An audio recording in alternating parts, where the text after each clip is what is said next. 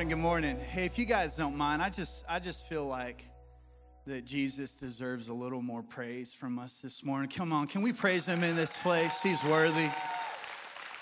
He's worthy. Come on, I, I didn't say the hogs are worthy. I, I didn't say, I said Jesus is worthy. Come on. Look, somebody's somebody's ready to praise him. Come on. I didn't say our government's worthy. I didn't say, I said Jesus is worthy. He's the King of Kings, the Lord of the Lords. Ha. All right, y'all sit down and shut up. I got some stuff to do this morning. I'm just joking. I'm feeling good though. I'm wearing my tropical shirt, you know, living that salt life. Sorry. Uh, I want you to turn your Bibles to Psalm 51 we're going to be hanging out. Psalm 51, Bibles, Bible apps, however you want to look at this. We may or may not put it on the screens for you, but since you have your Bibles memorized, I'm sure it won't be a problem. We live in a culture where uh, we've figured out there's a lot of things in our diet that people are allergic to. How many of you have some sort of food allergy in your life? Anybody have a food allergy in your life? Uh, we've had a couple of our kids that have worked through some food allergies. And what we've figured out is the biggest thing with food allergies is it just means you're going to spend five times more on groceries, typically speaking. It just gets really, really expensive. It's funny that when you take things out, you pay more for stuff, you know. But but there's there's a lot of things that we've figured out that are that are in our diets and uh, that that apparently we're we're allergic to, and we have these issues. But I did find something. Do you know what you call something that is gluten free, dairy free, soil free, casein free, sugar free, fat free? It's called water. And, uh, and you can buy it at Whole Foods for $12. So you can get it there. But there's, there's been this trend over the last few years uh, called guilt free. Okay? There's this, this is this is like a, a, real thing, like a real trend line. It, it started back probably in 2016 or so. And, and it's like this, this movement to try to live without any kind of guilt. And so a lot of people try to, you know, capitalize on this with guilt-free products, guilt-free brownie mixes. I'm sure that tastes delicious. Uh, there's guilt-free cookbooks. There are guilt-free doggy biscuits. I don't know about you, but our dog has never been guilty, felt guilty about eating anything. Like she She'll just, there's no guilt there. There's a, a there's a site for guilt free homeschooling, but it doesn't work. I promise. We tried it, it doesn't work. Uh, there is a site for guilt free fossil fuels. I don't know how that works, but uh, there's, there's articles about saying no to people and being guilt free about it. Some of y'all need to check that out. Uh, there's a blog post about guilt free shopping sprees. Come on, ladies. Come on, guilt free. I'm kidding. That's a lie. There is no such thing. There's no blog about that because there's never a guilt free shopping spree. Uh, but today, I want to talk about actually being guilt free. Uh, you can tell just by trends like this, like the world is really interested in being able to, to relieve itself from this idea and this pressure of of feeling guilt, although we know that the only way you can do that is through Jesus. But I do find that even people that love Jesus still struggle with guilt. And so we're going to read through Psalm 51. In Psalm 51, one of the heroes of the faith, one of the most well known heroes of the faith, David, is struggling with guilt. Uh, he's carrying this guilt. And he's made some really big mistakes. Uh, I, I would venture to say that the mistakes he's made is probably worse than anyone in the room. And he's carrying this, this hero of the faith, a man after God's own heart. And so we're going to go through this and talk about how we can get rid of our guilt. And I want to let you know as we walk through this, my goal is not to beat you up. My goal is not to weigh you down. It's the opposite, it's to lift weights off of you. The truth is, if the enemy can't take you out completely, he will a lot of times just try to paralyze you and paralyze your purpose by using guilt. He'll just try to immobilize you to a place of ineffectiveness by using guilt. Everyone deals with guilt. We're all in this together. Everyone has made mistakes and will continue to make mistakes. But the truth is this if we don't deal with our guilt, then our guilt will wind up directing our lives. It'll wind up steering the course of who we are. So, some context for Psalm 51.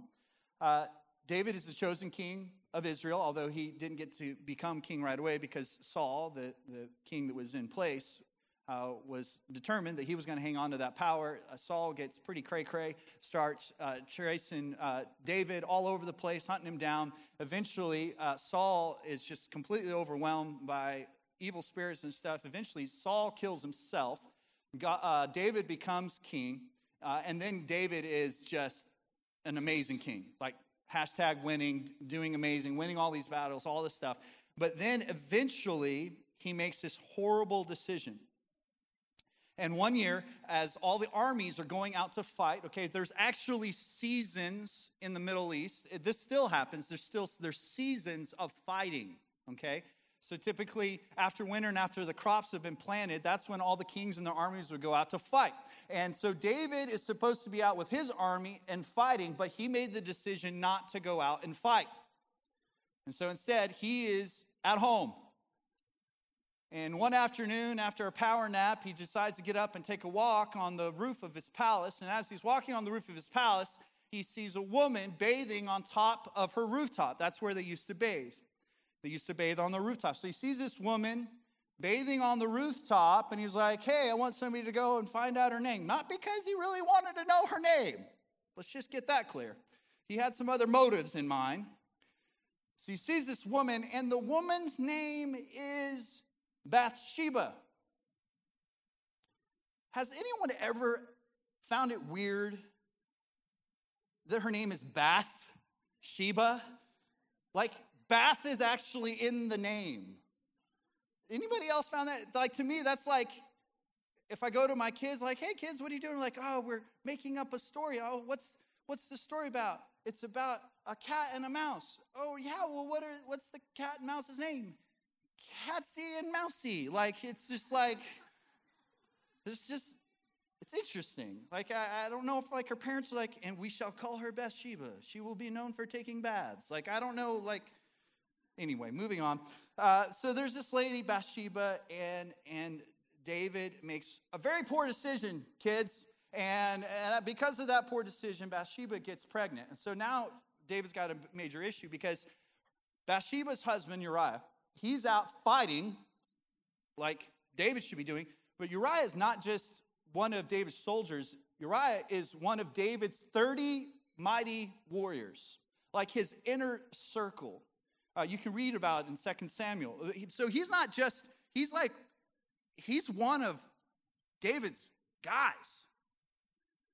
And so David finds out that Bathsheba is pregnant, and so he's like, man, what am I gonna do? So he like tries to have Uriah come back and like, hey, you should go spend some time with your wife, you know? And, and, and Uriah is so committed and so dedicated to the purpose of Israel and fighting the battle that he won't even go and spend time with his wife because he, he knows his men won't be able to do that with their wives. And so he won't even do that. So now David's got this problem, and his solution is this to put Uriah on the front lines of the battle so that Uriah gets killed, and that's what he does.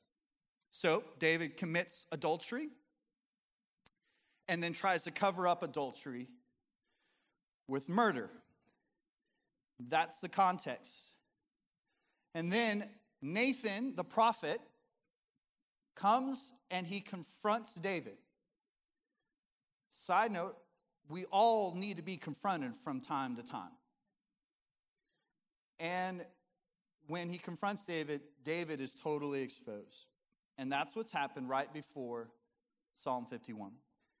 So we're going to read quite a bit of this, 17 verses, but I want you to track. Psalm 51, starting in verse 1, says this Have mercy on me, O God, because of your unfailing love, because of your great compassion. Blot out the stain of my sins. Wash me clean from my guilt. Purify me from my sin. For I recognize my rebellion. It haunts me day and night. Against you and you alone have I sinned. Now, is that the truth? Like, did he only sin against God? Well, I mean, he's really messed up a lot of people's lives. But I do think that this is a very, very important point to make. You see, the fear of the Lord always has to be much greater than your fear of man. And when you understand the fear of the Lord, you understand it's like, yeah, I, I, may have made some mistakes and my mistakes are going to affect other people, but at the end of the day, you know what it affected the most? It affected my identity in Christ. It affected who I, it affected who I am in Him. You will be proved right in what you say, and your judgment against me is just. For I was born a sinner, yes, from the moment my mother conceived me. But you desire honesty from the womb, teaching me wisdom. Even there, I love that. Isn't that amazing? How God is already speaking truth and purpose into the womb. There was ever a pro life verse, that's one of them, that's for sure. He goes on to say, Purify me from my sins, and I will be clean. Wash me, and I will be whiter than snow. Oh, give me back my joy again. You have broken me. Now let me rejoice. Don't keep looking at my sins. Remove the stain of my guilt. Create in me a clean heart, O God, and renew a loyal spirit within me. Do not banish me from your presence, and don't take your Holy Spirit from me. Restore to me the joy of your salvation and make me willing to obey you. Then I will teach your ways to rebels, and they will return to you. Forgive me for shedding blood, O God who saves. Then I will joyfully sing of your forgiveness. Unseal my lips, O Lord, that my mouth may praise you. You do not desire sacrifice, or I would have offered you one. You didn't want a burnt offering. The sacrifice you desire is a broken spirit. You will not reject a broken and repentant heart, O God. So, what do we see in Psalm 51? Uh, first thing we can see clearly is the torment of guilt. The torment of guilt. Uh, anybody ever felt or experienced the torment of guilt before? I know I have.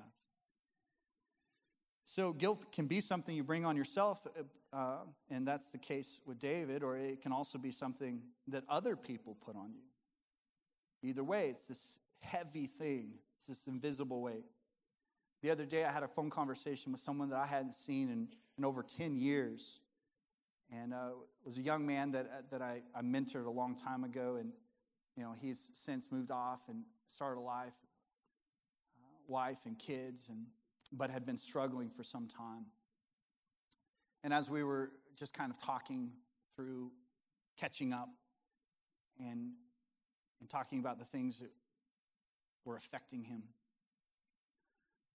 uh, he just he said i asked him How, how's your time in the word been you know he said honestly i just really haven't been in the word and i said okay well i, I mean I, I, that makes sense that's probably a, a pretty big contributing factor to why you're not doing well.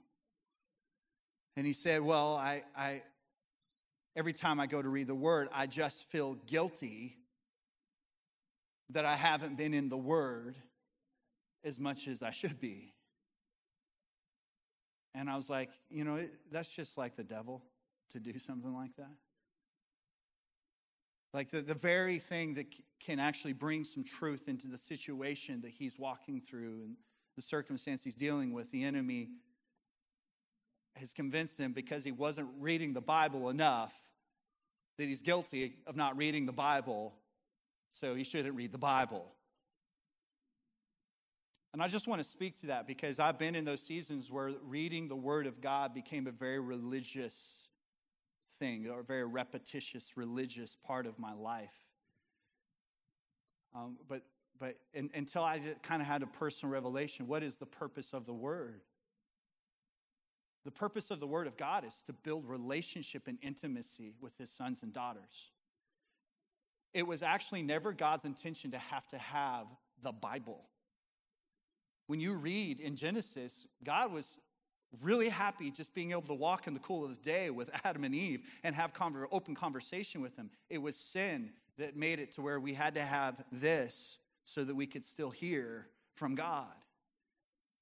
But God never intended for this to become something that would keep us from communicating with Him if we didn't always felt like we understood it or read it as much as we should read it.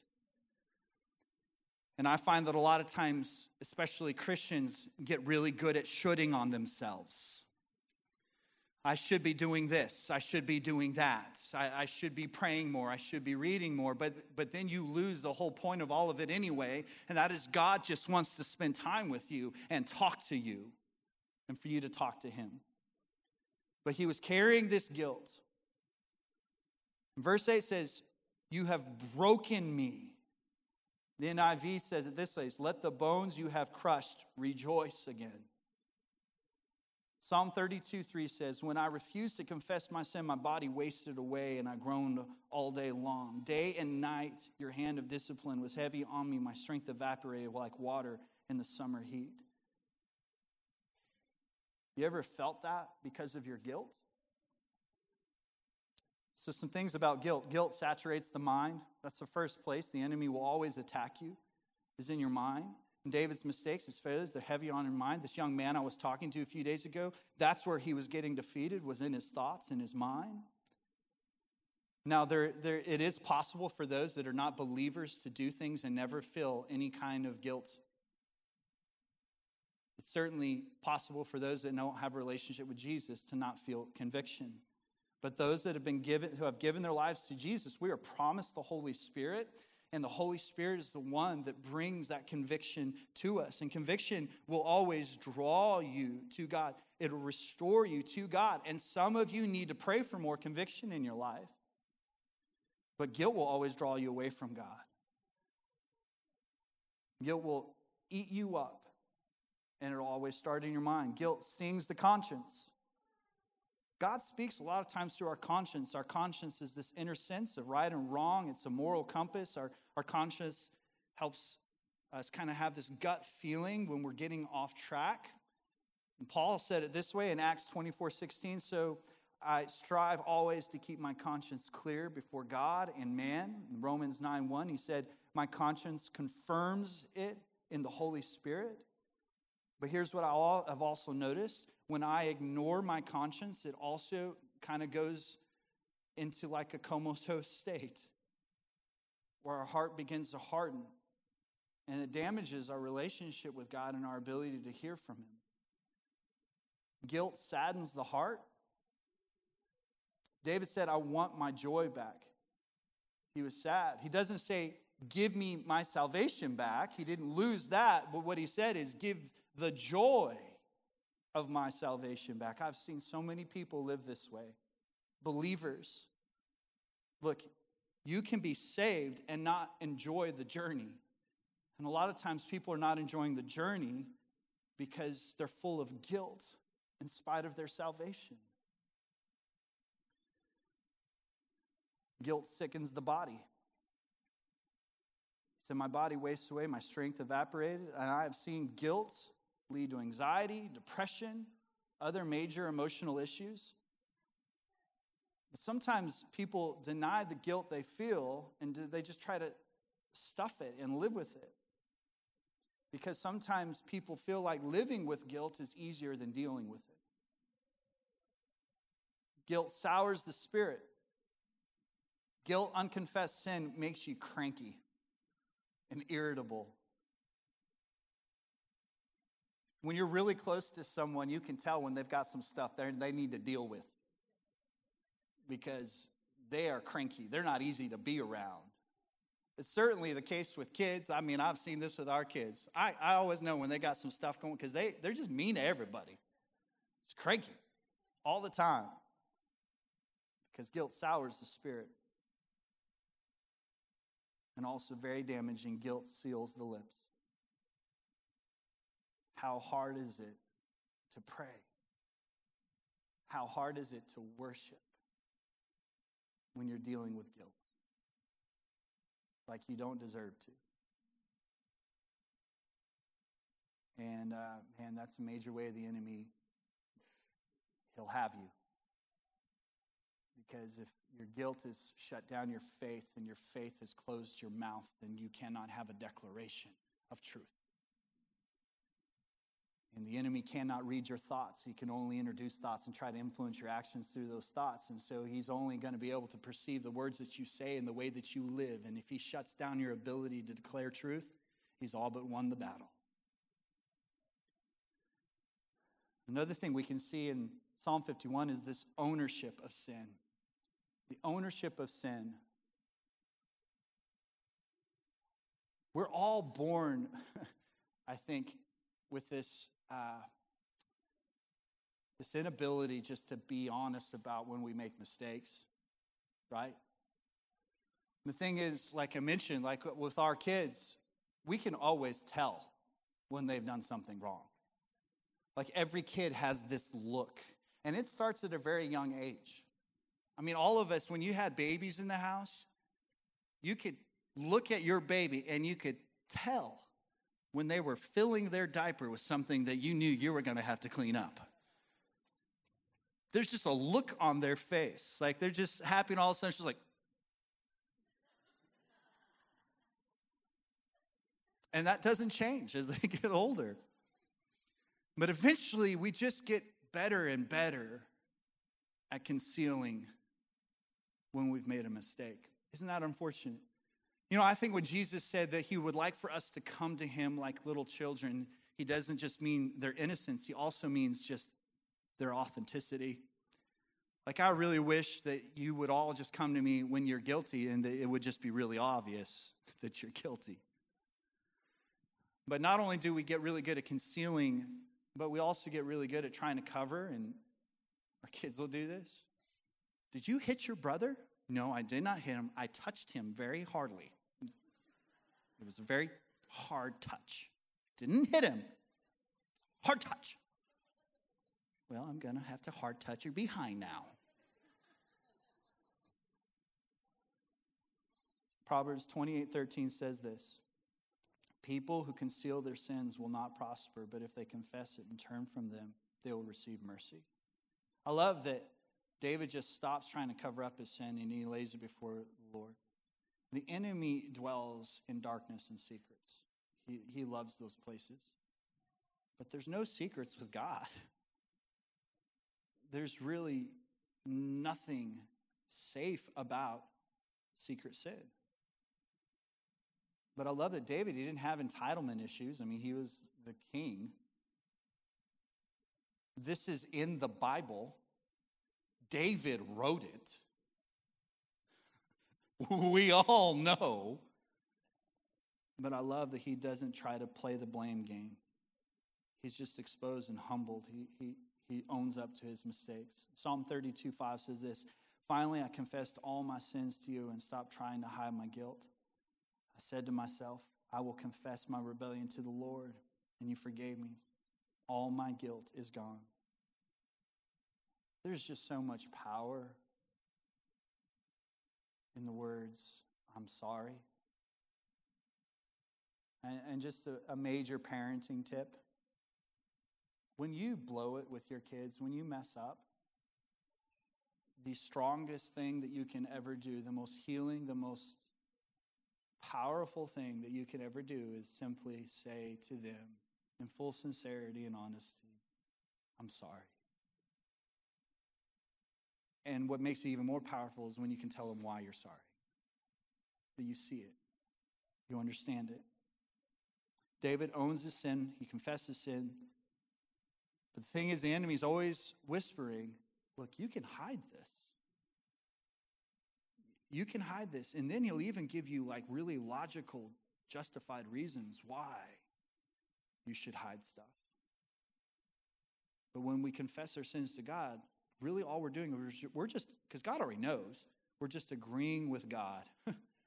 we're just agreeing with God. Yep, I rebelled against you. We agree with God that we've messed up. So, just to put it simple, here's how you deal with guilt confess your sins to God. 1 John 1 9 says this, but if we confess our sins to him, he is faithful and just to forgive us our sins and to cleanse us from all wickedness.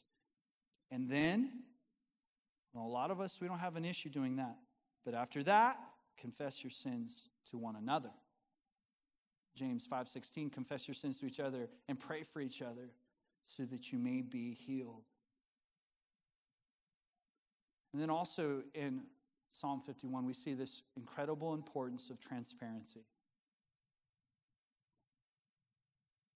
Just being transparent, being real. I've shared this before, but sometimes I'll be hanging out. It's actually happened to me yesterday. But I'll be hanging out around people that don't really know me and they don't know what I do, right? And so we're just kind of hanging out. And, and it's not uncommon that eventually, you know, at one point or another, they may cuss. And I was hanging out around a couple people yesterday, and within within probably 10 minutes of being around them, they didn't know who I was or what I did, but they're dropping F bombs and all this kind of stuff. And then eventually it gets into the, the, this point of the conversation when they're you know talking about their work and everything. And they're like, James, what do you do? And I'm like, I'm a pastor. And like, oh, no. You know, their minds are like, oh, I said a lot of words that pastors don't typically say. But right after that, a lot of times, man, that just opens the floodgates of transparency. Then all of a sudden, like when I was a kid and I was in the fourth grade and I got beat up and they picked on me, and it's like, and I'm, and I'm like, okay, cool. I just need to pay for my gas and go, but we can keep talking if you need to. That's fine. I love how David just turns to God. He's just honest. And verse 16 says, You don't desire a sacrifice, or I would offer one. You do not want a burnt offering. The sacrifice, I hope this gets into your spirit this morning. The sacrifice you desire is a broken spirit. You will not reject a broken and repentant heart, O God. David knows he can't please God with his righteous acts. He, he, he's, he can't earn forgiveness. He knows he just needs to be himself with God, flaws and all. I'm just going to bring, and this is huge because when, when we mess up, we don't have a tendency to run to God with it.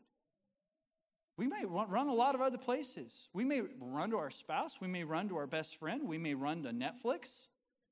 We may run to our best friend Netflix. Some of y'all, come on, let's be honest. But it's hard sometimes to run to God.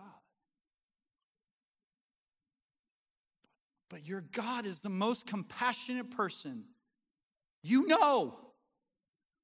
One of his names is compassion. No one is going to show you more grace, more mercy, and more compassion than God. No one.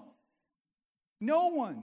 You may have a jacked up God picture in your head about what He's waiting to do when you finally come to Him, but He's God. He already knows.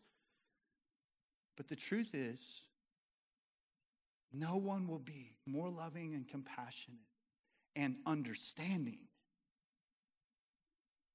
about you and about your sin and about your mess up than God will be. You got to come to Him. And also, we see the hope of forgiveness. The hope of forgiveness. See, David really, he knows God. He actually knows his heart. I mean, this is why God said he's a man after my own heart, meaning similar to his heart, but also pursuing his heart. In Psalm 32, it says this All, oh, what joy for those whose disobedience is forgiven, whose sin is put out of sight. Yes, what joy for those who record, who record the, sorry, what joy for those whose record the Lord has cleared of guilt, whose lives are lived in complete honesty. Colossians 2:14 He concealed the record of charges against us and took it away by nailing it to the cross. Some of you, you may have had somebody like in your life that was really great at like covering your back. You know, I, I don't know how it was for you. Every once in a while, my brother and I would do this for each other, typically because we're in the middle of doing something stupid together, you know? But we just like make this group like, I won't tell if you don't tell. like, okay, you think they'll notice the shed is burned down? I hope not. We'll see, you know? But I love this picture of God being that advocate. Like when you come to Him and you're broken and you're repentive, where He kind of like takes that, He's like, don't worry about it. I got this. No one's ever going to see that again. You don't need to worry about it. I won't ever even see it again. In fact, what were we even talking about? I don't even remember. must not have been that big of a deal compared to the sacrifice of my son. There is no sin that is too great that God can't forgive. But when we hold on to our guilt, in a lot of ways, what we're saying is, Jesus, what you did is not enough. See, I was talking to this friend of mine the other day, and we were talking about he has, he has three little kids. And so, as we're walking through and we're processing through this guilt and this shame that he'd been carrying around, I, I, I just was trying to bring it into perspective. And I said, would you, would you go and look into your children's eyes and tell them that God would love them less because they're not reading the Bible enough? Would you go to someone that you love and that you care? Would you put the same amount of shame and guilt on someone you love that you have put on yourself? Would you do that? Of course, the answer is like, I hope nobody ever says, Yeah, I would totally do that to my kids. I would absolutely do that to my kids. That's never happened. Hopefully, it doesn't. Because anybody with any kind of even if we're not a great parent, like we don't want our kids to hurt. We don't want them to carry around shame and guilt. Why would God do that to you unless you just don't understand who God is? You just don't you don't get how much he loves you.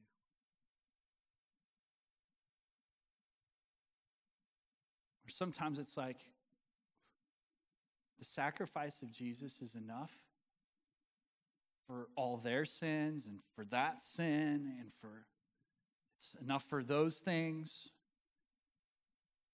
but not this one. This one, whew, this one's a big one. It's not only not true, it also just doesn't make sense. Jesus came to declare the world not guilty. That's what he came to do. The world has to accept that. The world has to receive and just accept what he did, but his purpose in coming was to declare, You're not guilty. The problem is, there's some of us maybe in this room, and the reason why this sermon may not be completely connecting with you is because you're thinking this message is for the bad sinners in the room. You're, you're even sitting down the row from someone like, I hope they're listening to this this morning. You might have even elbowed them a couple times, you know? Hope they're listening. The truth is this if you start measuring the badness of sins, you have a whole different problem. But the Bible makes it clear that we're, we're all bad. We're all bad. We all need God's mercy. Every day of our lives, we're going to need this. But I know without a shadow of a doubt, the word is completely clear. God wants you to be guilt free. Let's close our eyes, bow our heads.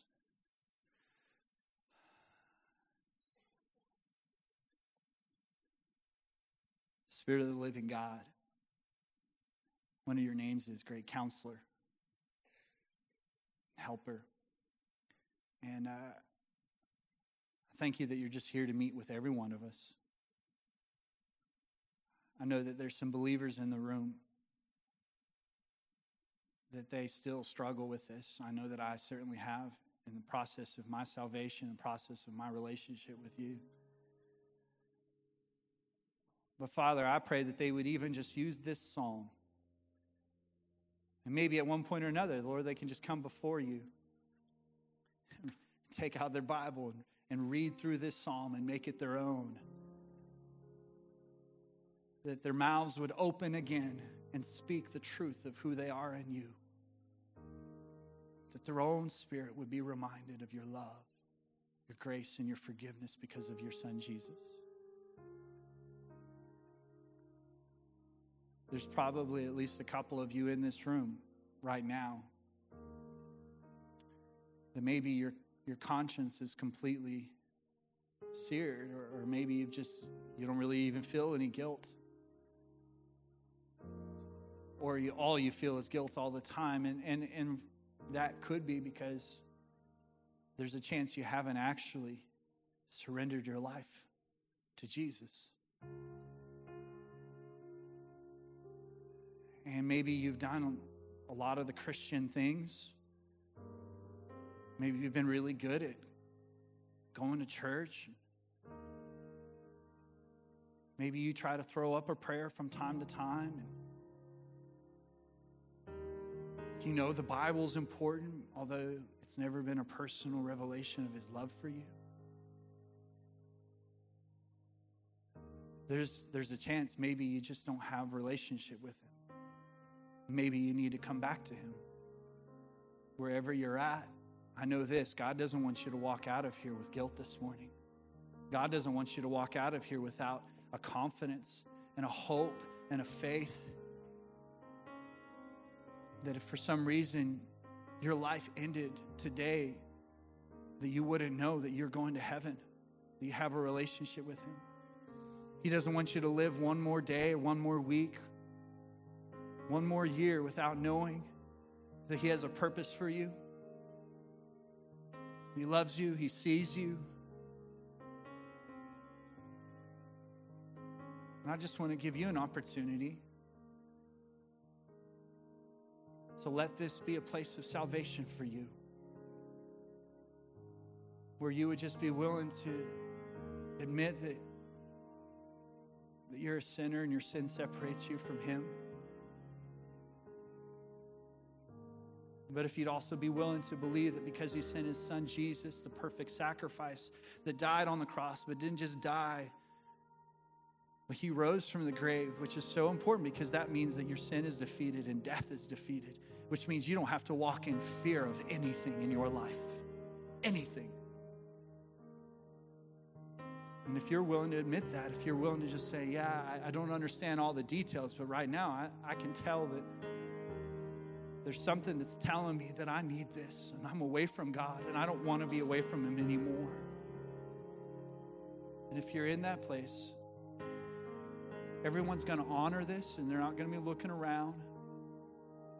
But if you're if you'd be willing to admit to me and just between me, you and God, like that's me. And I'd love to just include you with this prayer. If that's you, go ahead and put your hand up. As soon as they see your hand, you can put it down. Like I said, I'm not going to embarrass you, point you out, but if you know you're away from him, thank you. Got you. Thank you so much. Thanks for being brave. I know God is just putting his grace on you right now sense his presence. Anyone else? Yeah, I see a couple hands back there. Thank you guys. Anybody else? I'm just away from him. I need a relationship with him. I don't want to live with any more guilt, any more shame. Got it. Thank you, buddy. Love that. This is a place of salvation for all ages. Anybody else? Okay. So if you if you raise your hand, I just want to kind of help lead you through this conversation with your heavenly Father. And if you can say this out loud, just loud enough for your own ears to hear it, that'd be awesome. Word says you, you do need to, to tell people about this. The best way to tell people about your faith in Jesus is through water baptism. But I encourage you, tell somebody as soon as the service is over, just say, hey, I want to let you know I made a decision for Jesus today. But let's just talk to him. Just say this. You can repeat this. You just say, Heavenly Father, here's my life. I know that I've sinned. I ask that you forgive me. I believe that you sent your son Jesus to die on the cross for me. Thank you that he rose from the grave. My sin is defeated. Death itself is defeated. And now, because I surrendered to you as my Lord and Savior, I have the hope of heaven. But I'll, I'll, I also have this, this amazing promise of having a purpose in you that I can live in for the rest of my life. And I thank you that guilt is defeated. I can live guilt free for the rest of my life so I can walk in the fullness of who I am in you. We thank you for that.